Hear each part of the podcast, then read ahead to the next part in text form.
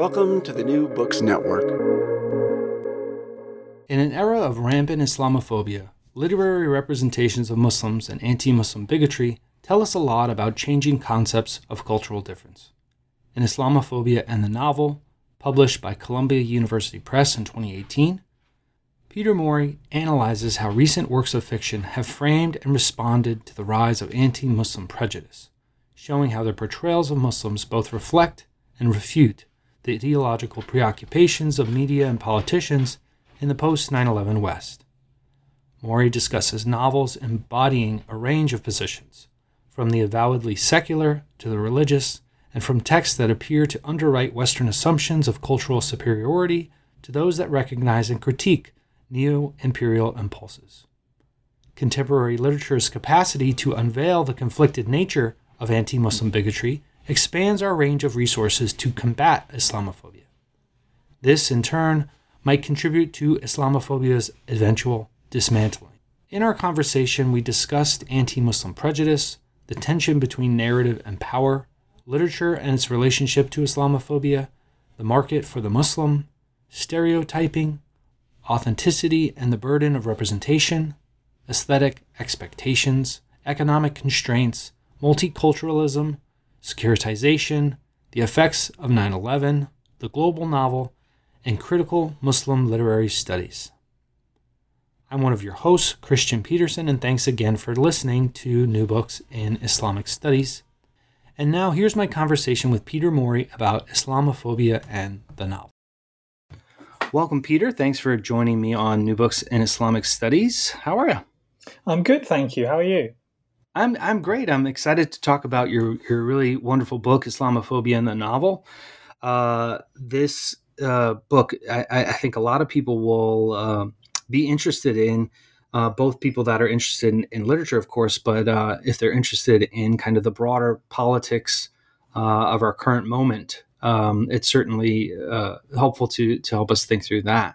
So uh, overall, you kind of provide literary or look at literary responses to uh, the social and political conditions of anti-Muslim prejudice and policies.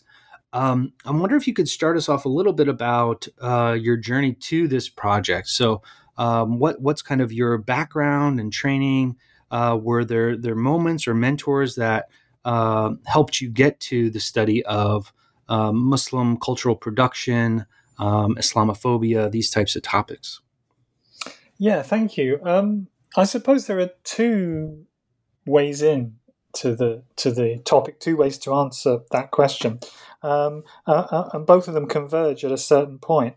When I was a, a student, uh, particularly a postgraduate student at University of Sussex, um, I, I, started to focus in on colonial fiction. In actual fact, fictions about India written by writers from the colonial era, so Rudyard Kipling, E.M. Forster, and people like that uh, and brought that in my study, in my PhD, up to the present day. And in the process of that, I started to get into post colonial literature.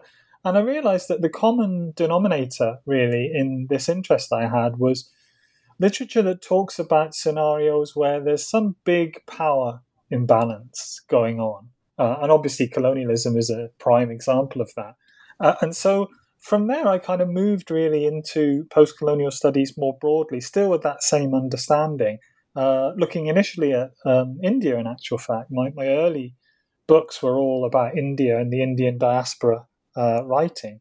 Um, and then, of course, 9 11 happened, and you had that big conflagration. And uh, you also had Islamophobia taking a, a, gear change there, you know, going up through the gears, as it were. And it seemed to me that that was the most uh, pressing and continues in a way to be one of the most pressing uh, imbalances of power that there are. And so, as a literature person, as a, as a student of literature and a graduate in literature and now a teacher of literature, I thought, well, what role does literature and culture play in these things? You know, how does how does something kind of seemingly innocuous as a novel um, relate to an atmosphere of Islamophobia, the cultural values, the various things that are uh, claimed about about one side or another in this this supposed clash of civilizations, as it was sometimes called. So it was a kind of journey, really. The common the common theme of which was was narrative and power. So that's one part of the story. The other part of the story, I suppose, is that I, I met my partner uh, who was Muslim, a Muslim woman, and uh, we got married and we had kids. And so it was also all about trying to work out how we as a, as a family unit and, and my extended family now in Pakistan as well, how we all fit into this narrative because it had a very significant effect, of course, on our ability to travel internationally, as it did with everyone, you know. But the security measures and things that came in after that had a particular uh, impact. So I think the, the personal and the professional, if you like, came together in converging on this this question of Islamophobia, and it's really been the the main subject matter of my research probably for about fifteen years or maybe more now. Hmm. Um, yeah, and this project uh, specifically uh, relates to some of your your, your past work um, in key ways. Um, you, you, start this book with uh, some sophisticated thinking about the ideas of, of framing, um, and this. Um, if people don't know, you have this very well known uh, book, Framing Muslims, um, which uh, helps us account for um, in this literary context, uh, what what you say are, are text, context, and, and paratext. Um, so can you can you set us up with this idea of of framing? What what do you see as the existent dominant framing uh, for the literature that you're looking at? Yeah, you're right. Um, I think that this book follows on in a sense from Framing Muslims, which, was the book that I co-authored with Amina Yaqin. Um, and there we were looking at the frame in terms of the converging discourses, if you like, you know, the ways of seeing that that unite and, ha- and have united politics and culture, the media, and so on since 9 11 in the way they talk about Muslims. And so the frame, in a sense, becomes that set of issues that are deemed salient around the question of Muslims and Islam, particularly in the West um, and in the global war on terror. Um, and so when you come to literature, uh, you've got another level of that, really, because literature itself obviously frames the world. Novels frame the world in a particular way, in an imaginative way. But if they're at all realist, they will engage with scenarios which are recognizable and which, again, are imbued with, with power. So the way that framing works, really, uh, in in terms of literature and Islamophobia, in this particular book, is that you have the, the framing act of writing the literary narrative, outside of which you have, in a sense, another frame, which is that topical frame, if you like. You know, what's going on in the world, what's going on in the politics, which which tends to influence the subject matter of the novels, for example. And then beyond that, again, you have a kind of macro paratextual, if you like, framing structure, which is also to do with the modes of dissemination, production, publication. You know, what novels get published, what gets reviewed, you know, how is it reviewed? What what kind of slots are reviewers and readers fitting this into? What what previous knowledge are they bringing to bear in the way they interpret this stuff? So there are various kind of levels of framing, but I would say it's it's that container, if you like, that that that holds together the kinds of things that one can say about Muslims in uh, in contemporary society. Yeah, and you you put this um, you know kind of related um, term uh, or phrase, this uh, market for the Muslim, mm. which I think is real useful from the book. Um, and this, if I if I'm reading correctly, uh, is kind of establishes aesthetic and economic criteria for for success. Um, in thinking about Muslim and, cultural production and the, and the novel specifically. Um, what, what do you mean by this phrase, the market for the Muslim, and what what are the types of demands it makes on on writers and publishers and all that? You, you put it very well there. I think when you say the aesthetic and commercial market for the Muslim, it is, it is you're right. It's the convergence of those those two things. Um, if you go back, for example, to the the early years after 9 11, to some extent still today, but particularly then, there was a great urgency to find out more about Islamic cultures across the world, really. Um, and so, along with books about politics or anthropology or those kinds of things, literary fiction also kind of comes in to feed that market. Uh, so a certain kind of writing, which I talk about in the, the Muslim misery memoir chapter of the book, actually, uh, in a sense, fills that fills that gap in the market. It provides information, uh, supposedly authentic, about Muslims and Islam. Um, but it does so in such a way, then, really, as to be recognizable within that broader discursive frame. You know, what are the problems we know here? Well, the problems are to do with uh, you know, women's rights or radicalization, or you know, there are a certain list of, of things that will always be there. And particularly if you look at the the books from that early decade or so after 9-11, um, the ones that, that you can probably remember, the ones that were really uh, big literary hits, but also the, the kind of bestseller market, you know, the kind of um, pulp fiction ones, really, they all, in a sense, are answering that question or engaging with that question in some way.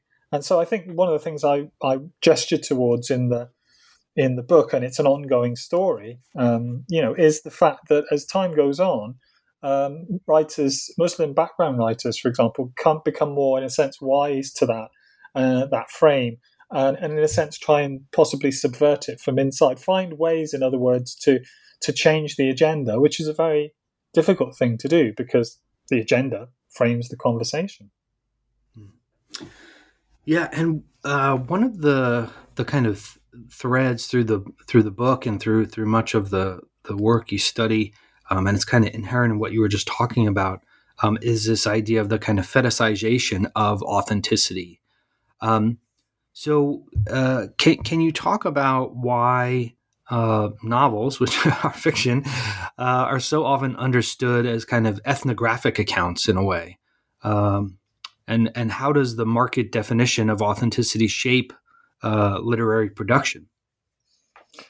There's a good quote which I think I, I use in the book from Sarah Brouillette's work, uh, and, and one of the things she says is that uh, the moment something is declared by somebody to be authentic, it's become mediated, you know, and to that extent, you know, it's not authentic anymore. Um, and really, it is about that. In a sense, it's about custodianship or gatekeeping in a way. Because if you think about that scenario I was describing, you know, the publishing world in the years perhaps since 9 11, and that particular interest, that that itch, if you like, that, that they want to scratch about, you know, why do Muslims do this? You know, why does it behave like that? Um, or why do they behave like that? I think that, in a, in a sense, that's the that's the answer to the question. That the anthropological and the ethnographic comes from a place where Muslim cultures, practices, beliefs are other. You know, they're different.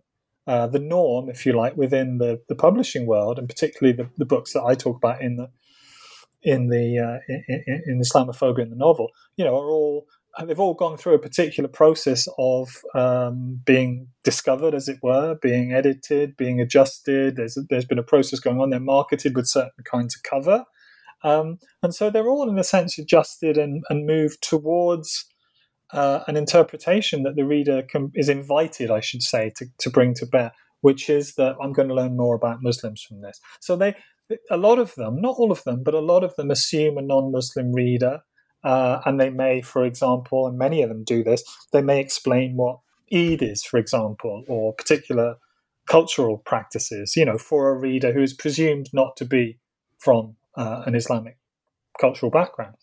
Um, and so that's really the reason. It, it, it kind of dovetails. I think fiction begins to dovetail with that anthropological desire to know more about this other community. And, and I suppose one of the concerns that the book has is well, what gets lost or distorted in that in that process, you know, in that gatekeeping or that agenda setting that that writers are required to respond to, and you know, how do they then try and find a way out of that impasse? Mm. Uh, another theme that comes up a lot across the book, um, which again you you kind of already pointed to a little bit, is this this burden of representation for uh, writers of Muslim background, um, and several of the authors you you look at. Uh, some some of them kind of uh, utilize the kind of dominant understandings of Islam, but but many of them push back and say, you know want to give alternative perspectives of what what a, being a Muslim is. Um, can you talk a little bit about what what does this this burden entail, uh, and and how does it shape fiction? Uh, maybe especially for those who who want to kind of uh, tell alternative narratives about being Muslim. Yeah, the burden of representation, in a sense, emerges out of minority art practice and the context that it happens in. Um, so classically, uh, in the in the for the example with the example of Britain, for instance, um, Kobena Mercer famously talking about black British filmmaking in the 1980s, coined this phrase "burden of representation" um, to talk about the way that the small number of black British films that were coming out at that at that period were in a sense weighed down or were, were overburdened with this idea that they quote unquote represented the black community. And you know, so in other words, you move away from the idea of the director's vision or the author's vision, and and the whole kind of thing becomes about something else. It becomes about speaking for uh, a community. Um, so there's an interesting thing, and it dovetails with your previous question about the authentic here. Um, because on the one hand, uh, and this is very noticeable, I think, in the literature that I talk about in the book, there's that desire to correct uh, and to, you know, to point out the diversity of Muslim um, life, for example, given that it's homogenized within an Islamophobic way of looking at things. There's a desire to kind of emphasize and show how that's very diverse. Um, but at the same time, as soon as you do that, you're starting to be involved in this representing the community kind of thing that's one of the reasons why in the book I don't make a hard and fast distinction between writing uh, by non-Muslims about Muslims and what I call Muslim background writing. I call it Muslim background because some writers would identify as Muslim, others would be more wary of that or might say, well, I grew up in a Muslim household, but I'm not practicing. So I try and kind of encapsulate those things. But I don't I, I, don't draw a distinction between the two on the basis of some greater authenticity, simply because what I wanted to kind of keep an eye on was that overarching framework in which they both work. And so the way that that might manifest itself, for example, is if a writer reproduces a particular Islamophobic view of the world. I mean, I'll give you an example from the book, which is uh, only mentioned briefly, but Martin Amis's short story, "The Last Days of Muhammad Atta." Um, which is interesting. Uh, it's quite flawed, I think, in most people would say. Um, but the view that it gives of, of Muhammad Atta is a view that it is, in a sense, one can extrapolate to other Muslim practices and ideas from that. I don't want to go into a whole reading of it now, but you know, the idea that Muslims are violent, that they're somehow sexually repressed, which is always another big thing, right? Um, and so then, of course, writers after that take uh, umbrage at that and take offence at that and try and, and then in a sense there's a there's a, an attempt to create a more diverse view of what Islam uh, and Muslims are about. So there's always a tension between trying to reposition oneself and reposition the narrative and the fact that whatever you say in a sense as a Muslim background writer is somebody, you know, a reviewer or a reader or a critic is very likely to try and pull that back to this established body of knowledge uh, about Muslims. So the burden of representation is always there in the background as well, and, and it's how writers try and escape from that. One of the things that interests me in the book. Hmm. Now, um, I, am kind of realizing that we, we've we've been talking uh, both with the assumption of what Islamophobia is, but of, of, course in the book you you kind of spell this out, um, and uh, it, it, gets nuanced in in very uh, dynamic ways as you go through the authors. Um, but per, perhaps the first chapter, um, which focuses on an older generation of of white male British and American authors. Mm th- this is they're, they're probably most exemplary of, of what people usually think of when they think of Islamophobia. Um, so, can you talk a little bit about these authors' positions um, in regards to Islam and its relationship to to Western secular modernity? Uh, what what do they prescribe for the modern Muslim in their in their novels? Yeah, I think I preface that the answer by also saying that you you've brought me around to one of the crucial points of the book, which is to finesse a little bit further the idea of the relationship of the aesthetic to the political, mm. um, because quite often, and in fact, one of the tenets that the writers I talk about in chapter one, particularly uh, Martin Amis and Ian McEwan, would hold to be true, is that the aesthetic somehow stands slightly to one side of the political, or can stand to one side of the political and reflect things in a way that is not kind of weighed down by ideology. Uh, I don't think that's true. Uh, and I think chapter one, in a way, which is called Islam, Culture, and Anarchy, tries to put those two writers plus John Updike from the American end of things um, within a within a kind of understanding, as it were, within within a context of interpretation, um, where the idea of Islam and culture uh, is really fitted in by those writers to a much longer view of what Western literature is about. So, to be a bit more specific, um, particularly Martin Amis in his volume of essays, The Second Plane, um, has a very uh, canonical view, in a sense, of literature. You know, that great literature uh, exists, first of all, it, it, exists independently of the cultural lens through which its greatness is decided. You know, there is such a thing, um, and it exists outside of politics. Uh, and one of his concerns is that the attempt by politics to infiltrate this and kind of, you know, sully this this type of thing. But if you if you look at a thread that runs through those uh, those writers, it is a kind of liberal uh, view of the world. It's a liberal liberal humanist view in a sense, uh, which is always taken to be at the back of the development of the novel. It's always there and as a kind of under, way of understanding what the novel does. It, it, articulates a liberal humanist view of the world. Um, and those things get reanimated post 9 11 in particularly, I would say, McEwan and Amis. And the way that comes through is uh, with Amis, he, he talks about F.R. Leavis, you know, the great tradition, and that whole idea, uh, and how um, there is a kind of canon of literature. And what you get today, he moves very interestingly to kind of political correctness and say, well, this is a kind of watering down of what culture really is.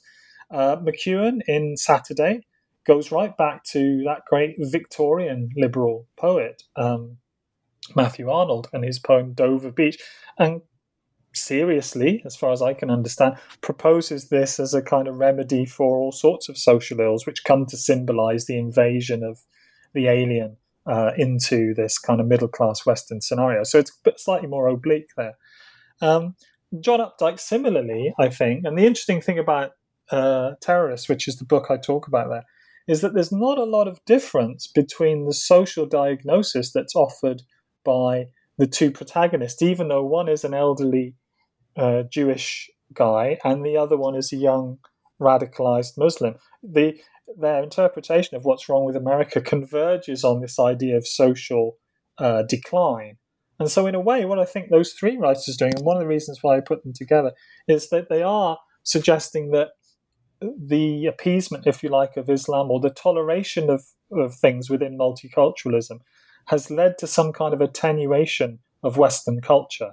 Uh, and so I connect that to things like Paul Berman's Terror and Liberalism and particular ways of understanding the West is sealed off from this other culture, which through the processes of decolonization, migration, and so on, has has made its way into the center. And what are we going to do? You know, 9-11 has blown up, and this is the result of uh, multicultural appeasement, as, as one of them calls it. So um, that's really what it's about. It's about that that chapter is about the way that the idea of culture can be, in a sense, weaponized uh, in this war on terror. Um, you you move from from them to uh, authors of, of Muslim background that uh, they they might not uh, strap on that identity so clearly, um, but also dealing with issues of, of multiculturalism. Um, you look at Hanif Kureishi and Monica Ali. Um, can can you tell us about the the novels of theirs that you you look at and how these writers negotiate pressures of of growing multiculturalism and, and notions of individuality, um, it, along with the expectations of authenticity from from those authors. Yeah, that's a good. You've wrapped a lot of things up there in in a good kind of tight question because that's precisely in chapter two the thing I want trying to explore, which is. Uh, on the one hand, both those writers, Monica Ali, whose Brick Lane I look at, and Hanif Kureishi, whose Black Album is is my focus there, have both been taken, for better or worse, as representative figures for minority communities um, at, one, at one point or another in their career. They both repudiated that, but nevertheless, they've been read in that way, partly again because of this burden of, of representation. Um, but what you tend to find in both the Black Album and more particularly, I think, in Brick Lane, is a kind of individualism which moves away from the collective solidarities that you might associate more readily with multiculturalism. Um, so, for example, in Hanif Kureishi's The Black Album, the dilemma that the central character Shahid has is whether to go along with his kind of hedonistic instincts and, and he's having this affair with his, his tutor and does he run off with her or does he become more involved in this uh, quite um, conservative religious group at his um, local college where he studies um, and it's a very binary novel, as that summary uh, would indicate. Um, and Shahid vacillates for a bit between those two things, and some interesting discussions happen. But in the end, you know he's always going to take the path of individualism uh, and go off with his girlfriend, which he does at the end. In in Brick Lane, it's slightly different because there you have the focus on a Bangladeshi woman who's come from Bangladesh to uh, the East End of London to live uh, in almost stereotypically constrained circumstances, circumstances of economic comparative poverty, uh, in a very patriarchal household where her husband makes her do all the menial tasks. And, and obviously, she becomes very frustrated with this. And there's no real uh, solidarity there until a certain point in the book happens when 9 11 occurs, and then a group gets together to kind of defend Muslims, as it were, and, and things uh, start spiraling away from there. But uh, the central protagonist in that case, Nazneen, doesn't doesn't uh, choose to to follow that route. Instead, what she does is, um, once she's kind of free of her husband, uh, she sets up a little business with her uh, another of, of the um, Bangladeshi Muslim women. Um, no, there's nothing wrong with that. That sounds like kind of very laudable, uh, you know, energy and, and kind of agency. But within the context of the imagery of the book and the moment that it describes from the 80s through to the early 2000s, it is that moment of neoliberal economics in a way where reliance on the state, the relationship to state provision becomes attenuated. You think about the policies of Margaret Thatcher or Ronald Reagan. Um, and so individualism becomes loaded with a particular economic and ideological baggage.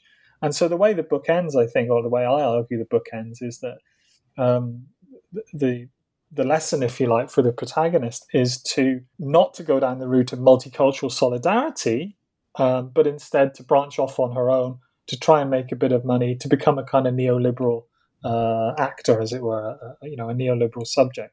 Um, all of that's working against the idea that multiculturalism is a kind of collective operation. And so I put multiculturalism there, courtesy of Wilkin, Laqueur, and a few other theorists, in dialogue with that other tension that's kind of pulling people towards individualism in that 20 to 30 year period uh, that the book set in.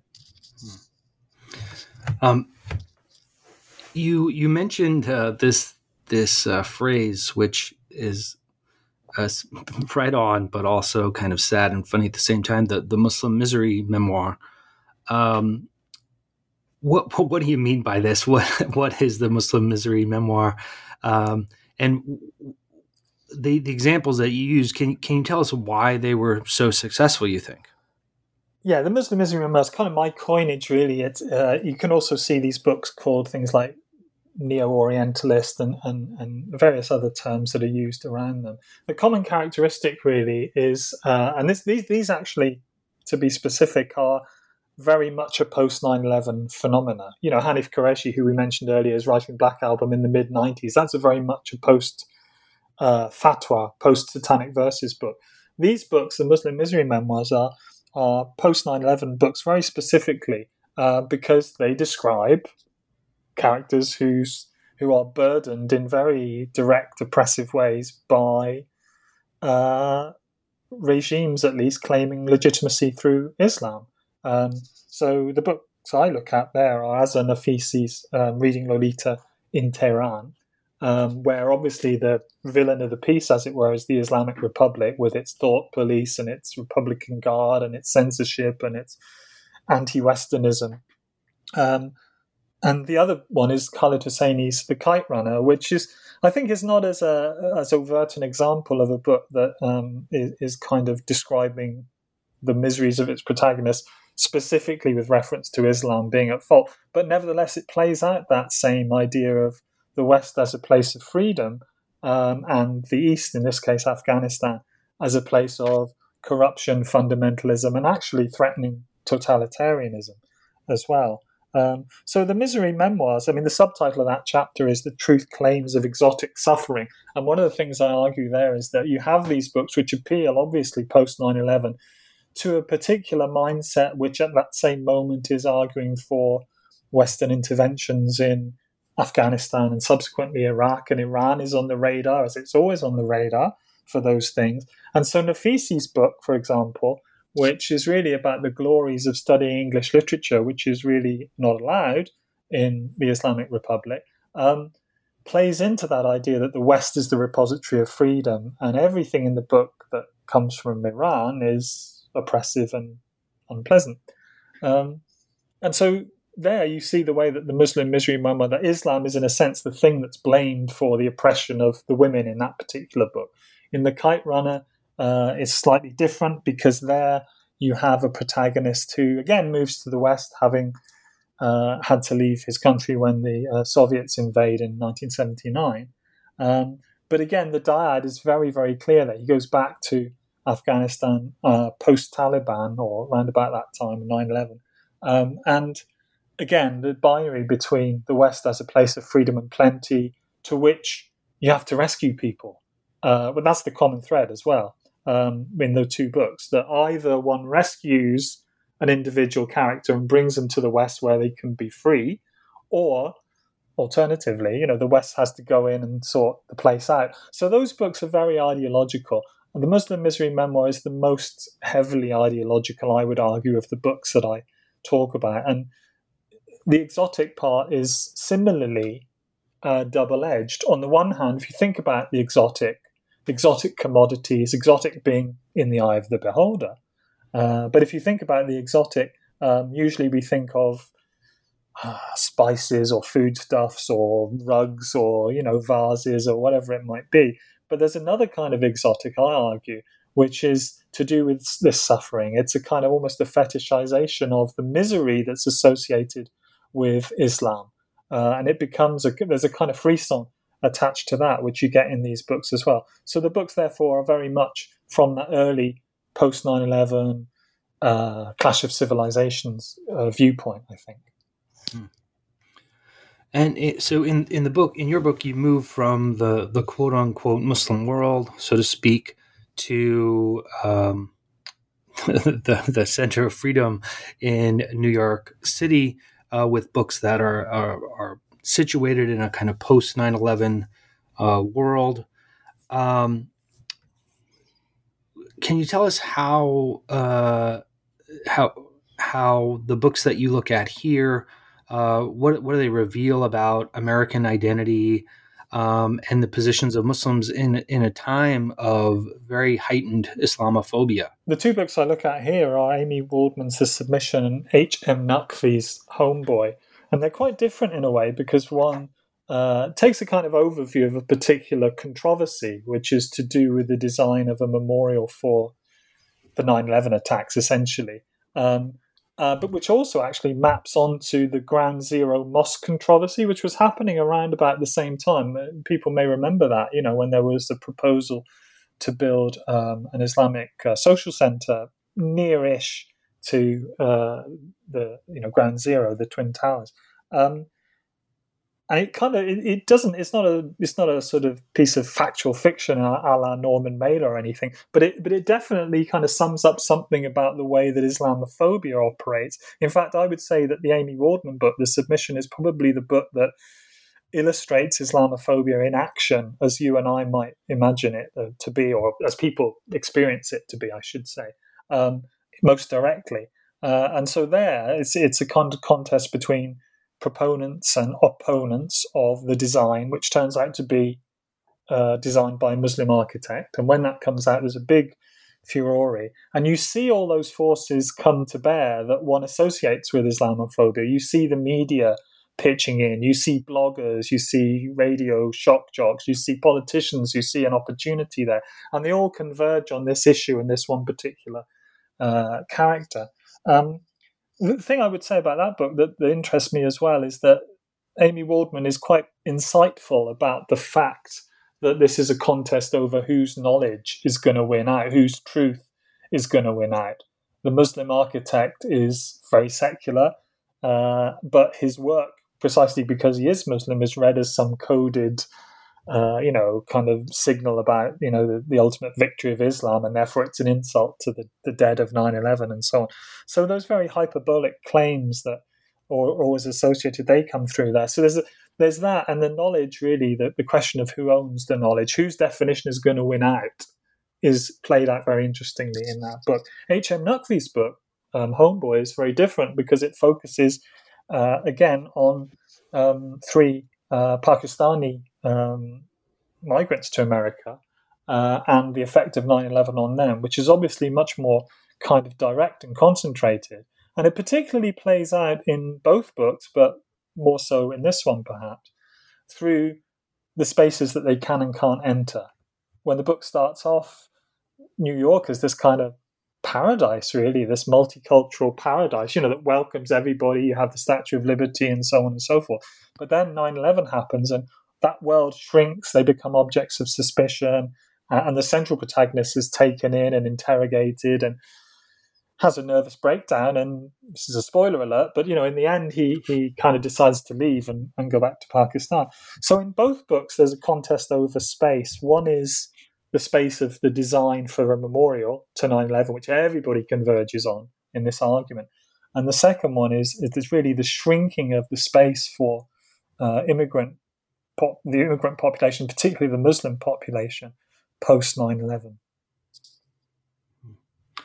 the uh, the the next chapter deals with space uh, in in kind of different ways. Um, here you look at uh, three um, uh, liberal thrillers by non-Muslim authors, um, and they're dealing with issues of um, securitization and borders, migration, these these types of things.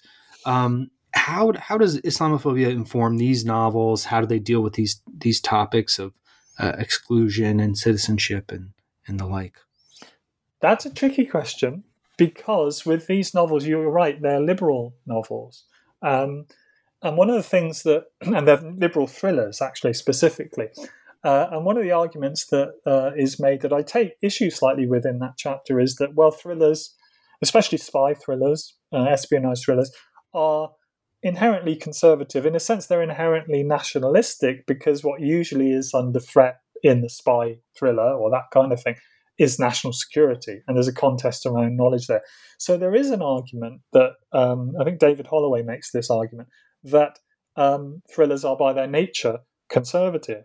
But of course, you've got these three writers: John le Carre, you know, very very famous, the late John le Carre, Dan Fesperman, and, and Richard Flanagan, the award-winning Australian novelist.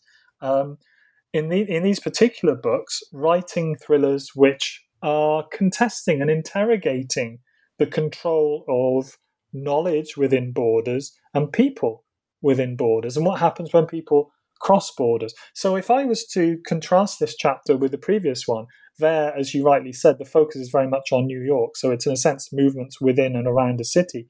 Here, it's about international movement, which of course was curtailed in a big way uh, after 9 11. Um, and so, here with the Le Carre uh, book, which is a most wanted man. You have an in- incidence of uh, a Chechen migrant trying to travel uh, uh to Germany, um, having been tortured. Uh, he's got a very complicated background, which I won't go into.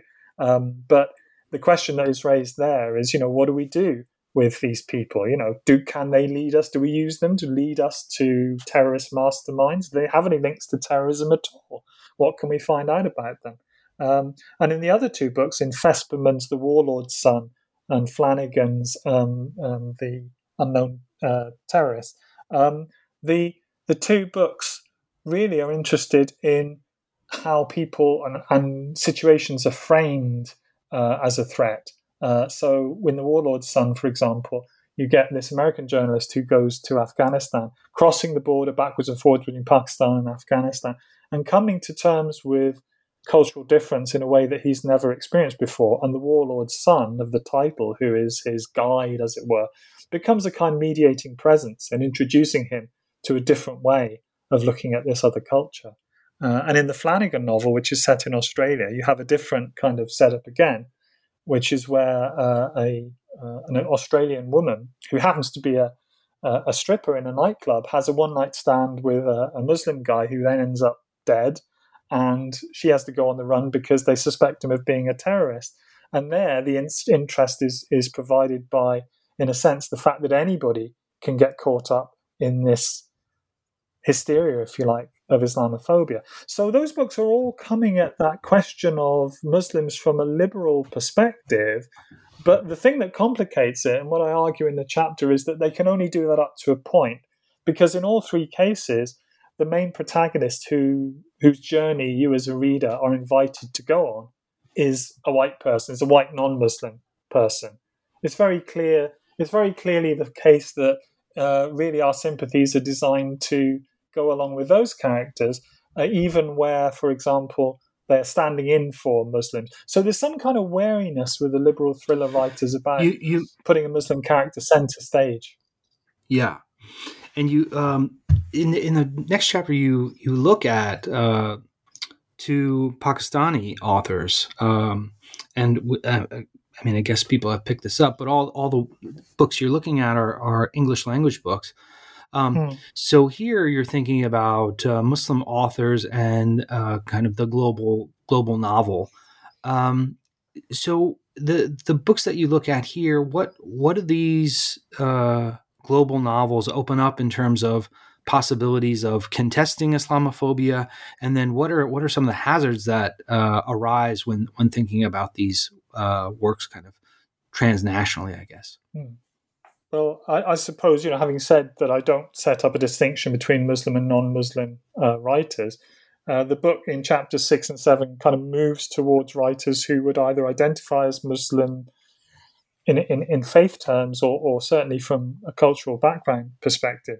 Uh, and in, in this particular chapter, the one you're talking about, chapter six, with Nadeem Aslam and Kamila Shamsie, uh, the thing I would say first of all about that is that, that both writers are very keen to reconnect contemporary instances of Islamophobia or experiences of it in the real world to a longer history. Because the other thing about Islamophobia, I would argue, is that it either ignores history or it uses a very distorted version of, of history. You know, the idea that Islam in the West has always been at loggerheads, at least since the Crusades and probably before, and it's always going to be that way, and the two things can never uh, converge. And the, these writers, Aslam, uh, Nadeem Aslam, and, and Kamila Shamsie, would contest that uh, and would also seek and do seek in the books that I look at to put the uh, situations that they describe in a much longer historical perspective. Um, so, uh, for example, in um, The Wasted Vigil, which is the Nadeem Aslam book, um, there's a very keen sense that we must understand the fate of uh, Afghanistan, post Taliban, if you like, Afghanistan, in that longer history of Western intervention. And so the characters who come into this house that's at the center of the novel all have a backstory which involves uh, the prehistory of Western interventions and engagement with Afghanistan. Uh, and so the instances that you see there of cultural clash, if you like, are always informed by that, and the book moves backwards and forwards to to kind of show how that how that happens. Um, and, and I think that that's the kind of crucial thing that both of them uh, have in common. Um, the, the Aslam one and Kamila Shamsie's one, which is um, Burnt Shadows. Burnt Shadows is about um, a family, uh, really, a, a, kind of mixed race family, a Japanese and um, Pakistani family who then have a German set of relatives as well. Um, and the, that story takes a long historical sweep from uh, the end of the Second World War and the Hiroshima bombing through to post 9 11, and the family is involved in one way or another in some of the major upheavals. So, the thing that both those writers have in common, I think, is a desire to historicize. The problem or the, the, the difficulty that they have, um, I think, is that again, they're, they're always, in a sense, answering to an agenda which has been set outside, and they're always in a, in that sense, and that by by their personality and, and you know orientation, they they come from a sort of secular Muslim perspective. So to some extent, I think it's fair to say that both those writers attempts to articulate a uh, let's call it a religious extremist or a, a, an Islamist point of view, is the least successful part of their book because, in a sense, they're still looking at those things from outside. Uh, but on the other hand, as I say, the fact they historicize something that other writers tend to take as a trans historical given uh, is very important. The, uh, the the last chapter where you you analyze uh, books, you focus on uh, Mohsin Hamid's uh, "The Reluctant Fundamentalist," which which maybe lots of listeners know, uh, if not by the book, maybe by the movie, um, and then Leila uh, Aboulela's uh, "Minaret," um, another very kind of well known book in literary circles. So um, these are are are set in this kind of market uh, market for the Muslim uh, context um, in, in, perhaps different ways than than much of the other work you've you've looked at here. Uh, so can you can you tell us uh, a little bit about these books and then um, how how do you see them illustrating the problems of this this current market? Yeah, um, the thing I preface this by saying is is for anybody who has seen the the film of the reluctant fundamentalist could do read the book actually because the film doesn't do anything uh, in uh, like like the book does in terms of problematizing point of view. Uh, I mean, I like the film. I watched the film myself. It's a good old-fashioned thriller, but the book is not about that really. And I think what both of them, in very different ways, um, Aboulela's book and, and Hamid's book do, is they ask questions of us in terms of our position as readers. They ask us to do something uh, a bit unusual, but in very different ways. So, with the Reluctant Fundamentalist, famously, I guess now, uh, is done as a dramatic monologue from the point of view of one person only in a dialogue. Uh, and that person is Changez, who was uh, a functionary of, of uh, the American corporate system. He was involved in a company that uh, values other companies for takeover. But has, through various uh, ins and outs and, and after 9 11, uh, gone back to Pakistan and decided, instead of, of serving the empire as he sees it, to become an agitator for disengagement with America. And we are led to believe the person who he's uh, interacting with over the table in this nighttime scene in Lahore, which is punctured by these flashbacks to his earlier life. The other person in that uh, one sided dialogue may or may not be a, uh, a CIA agent. Uh, the book, the, the film actually assumes that it is a CIA agent and just goes for it from there. But the ambiguity in Hamid's text is run all the way through. And what it does is to kind of put the reader in the position of this interlocutor, uh, makes the reader think about what their assumptions for the motivations of someone who seems to have ended up as a fundamentalist, but actually hasn't. But anyway, seems to have ended up as a fundamentalist. What's their backstory? What's their motivation? Um, and we're taken on that that journey. But all the way through, and even up to the end, we don't really know what's true or what's not, precisely because it's just done through this one pair of eyes.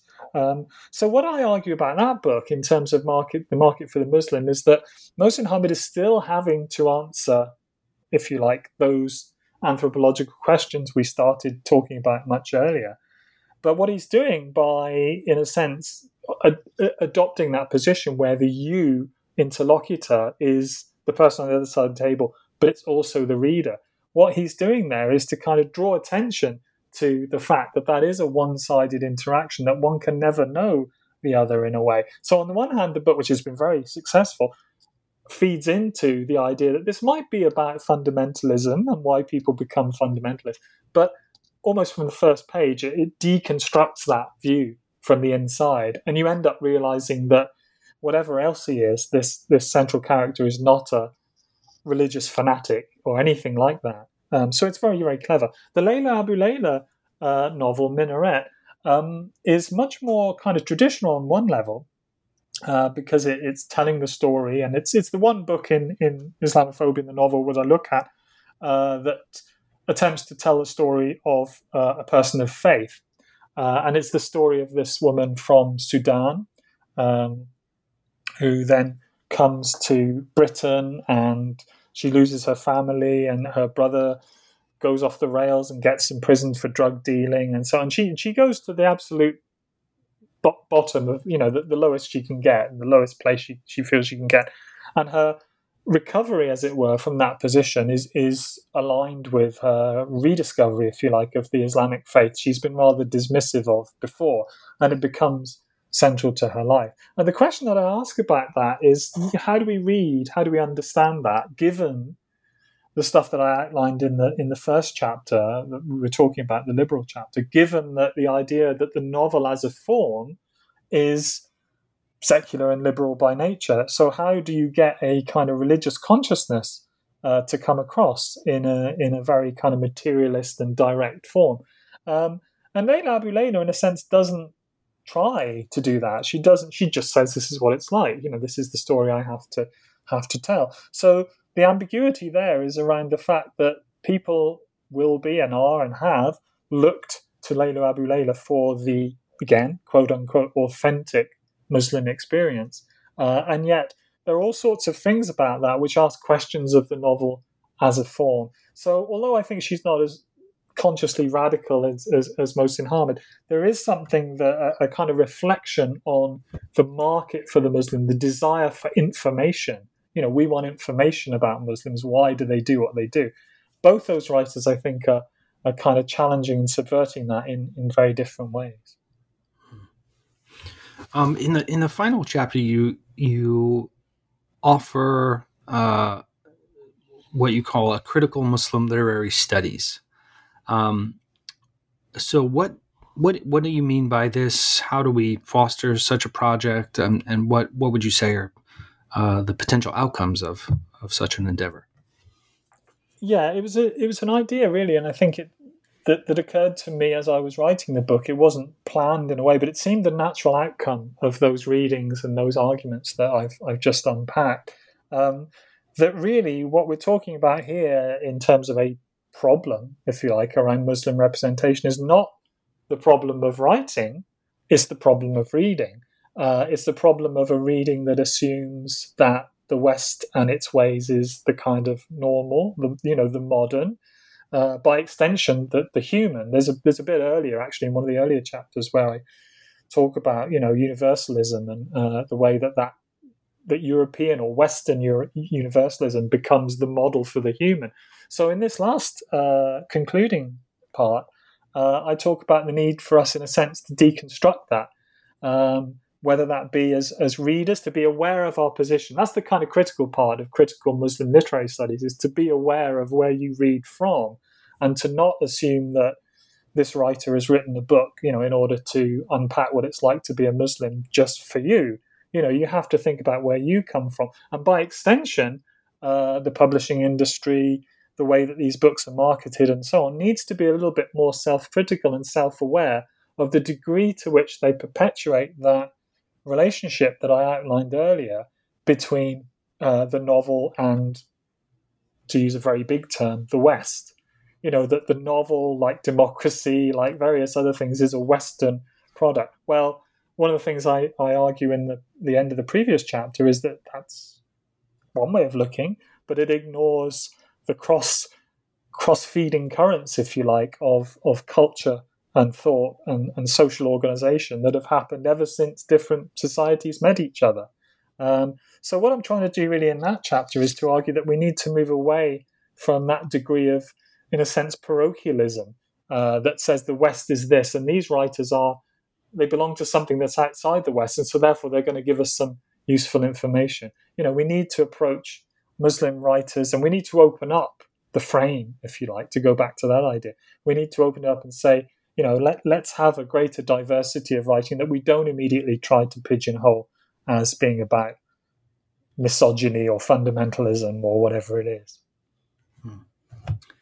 Yeah, it's a it's a great book, Peter. I hope I hope listeners will uh, be inspired to go grab a copy and, and check it out further. Um, while we have you, though, we'd love to hear about things that you're you're working on since since the book. What what are, what can we expect from you down the road?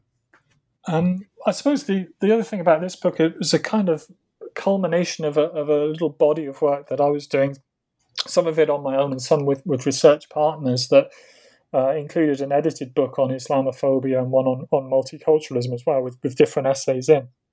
So in a way, it, it belonged to that um, that phase of work, which really was was quite long standing. And what I'm doing now really is to try to sort of come at this similar question from a slightly different angle.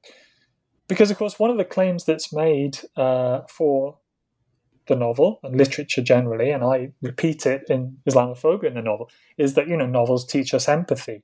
They teach us how to reach out to others um, who are different from us. They the claim is, you know, they open our horizons. They may even, if you're Martha Nussbaum, cause you to be proactively uh, engaged with with social issues. There's the evidence for that is slightly tenuous, but it opens your horizons to other things. Um, well, that's uh, okay. That's good. That's important, and I think that's the way we all come to literature. You know, we want to lose ourselves in somebody else's story.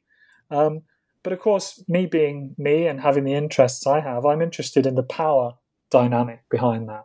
And so, what I'm working on at the moment really is a is a study of the way that empathy in uh, colonial and post-colonial fictions are, uh, or rather, empathy is is kind of manipulated.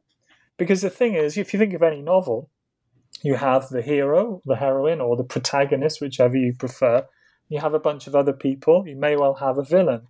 So how do literary texts actually because what they don't they don't what they're not saying is, oh, let's empathize with everybody. Clearly your empathy is being steered and directed. And so I'm interested at the moment. What I'm doing is putting together a project which I hope will become a book. I think there's there's lots of different pieces, but they they'll hopefully come together to think about what is the impact of power dynamics on the way that that certain texts have invited us because it's an invitation. You know, you're invited to empathize with an other, and sometimes you're, uh, you know, disinvited or discouraged from empathizing. So, how do those um, structural questions, if you like, inform uh, the way that we can understand books that deal with with cultural difference. So again, Islam is an important part of that. I, I, at this point in time, I envisage a, uh, certainly one chapter on that but it's part of a longer question. You know, it goes back to that that question again of you know what is the novel? Uh, how does it deal? How does it how does it reflect liberal humanism? Uh, you know, one of the things that that gets said um, a lot is that the 19th century English novel, for example, thinking of George Eliot here, you know, was really a continuation of that romantic project of opening up one's perspective to other people. Uh, but the irony is, of course, that that's happening at the same time as the Empire, British Empire is at its height. So all these things are imbued by power. They're always imbued by ideology. And the empathy debate, such as it is with literature, has not really uh, engaged with that consistently uh, to this point. So that's what I'm hoping to do. Yeah. Good luck. sounds like a, a big project. Yeah. Well, thanks again for for making the time to talk, Peter, and uh, congrats for writing a wonderful book. Not at all. And, and thank you for, for such a you know stimulating conversation.